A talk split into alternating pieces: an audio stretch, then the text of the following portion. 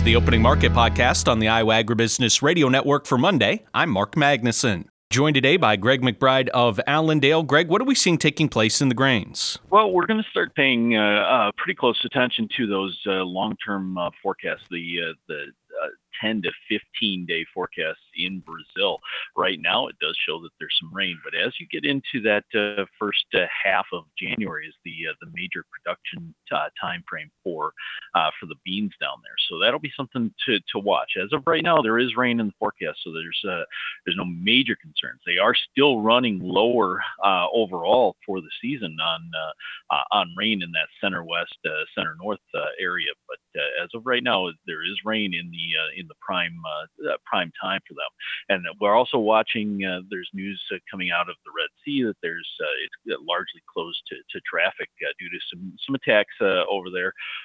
so there, we'll be watching that because if they choose, if some of those areas choose to divert from going through the Suez Canal and going then around uh, the Cape of Good Hope around South Africa. That's going to add uh, a significant amount of uh, time to the uh, to the shipping as well as uh, adding on uh, cost uh, due to uh, due to time and fuel. So that'll be something to watch. Most of that is going to be crude oil and and liquid petroleum or liquid natural gas, but that is something to to keep an eye on as those are the those are the products that could see a nice nice bump as well. Greg, I've noticed as we've really been following the South American weather, and like you mentioned, especially Brazil here the last couple of months, just how big of a country Brazil is. And it's not too different from the United States in that, you know, we think of the weather in one part of the country, but it can be vastly different on the other side because of just how large that country is. Oh, absolutely. Yeah, the uh, the south uh, southeastern portion has been overly wet. It's uh, you've got big ports down there, but you also have uh, a lot of ag- agriculture. They've been uh, overly wet, whereas the uh, the bulk of the country in the in the center portion of the country, center west, center north, um, that those areas have been uh, have been fairly dry. Now they've gotten some rain over the last few weeks, and they do have some rain uh, coming up, but they are still uh, still a little bit behind. It's uh, that that ground is a little bit like a sieve. It it just kind of goes straight through it. They need uh, they need constant rain to uh, to keep that going. And then the northern section of the country, which is where another huge port is, they've actually been on the drier side of things. So it's it's there's all sorts of of different climate and zones that uh, that we have to watch and, and keep track of because uh, they grow different things in uh, in each area. So we have to pay attention to that, just like here in the United States, like you mentioned. Let's flip over to the other side of the ag marketplace. What are we looking at in the livestock complex? Well, as we go into this week, you've got cattle on feed uh, uh, coming up. It's been uh, it's been a bearish look for the last couple of months, and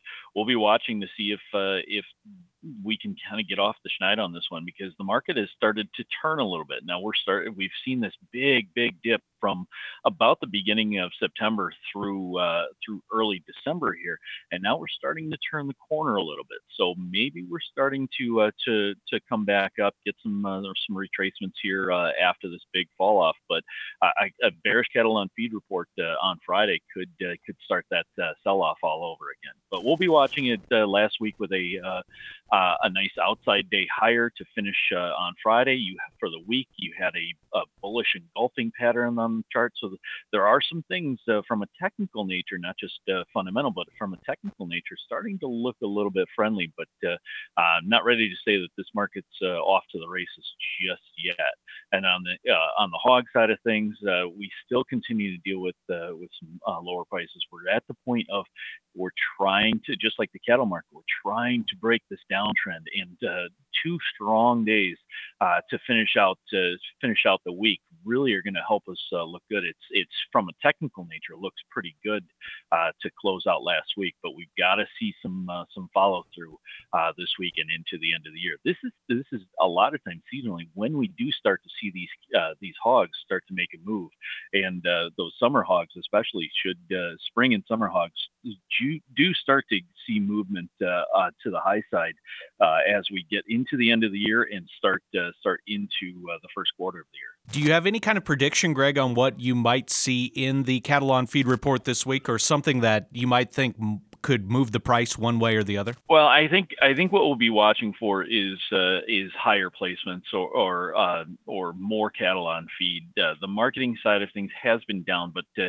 if you run into higher placements, uh, that's I, I'd be a little bit worried about that. But if we if we just have a mild uh, placements number where we're, you know, let's say 100, 101%, maybe even 99% of last year, uh, we should be okay. If you see one of those big numbers like a 105, a 106, or something like that, like kind of like, like what we've seen the last couple of months here, then I'd be a little bit uh, a little bit worried. But uh, this is this is one of those things where we're still looking out, uh, and this is where the the cattle market uh, benefited last, uh, this whole year uh, up until recently was looking out to production for the new the new year and seeing uh, seeing those numbers uh, being down a little bit should help uh, should help to to bolster this market.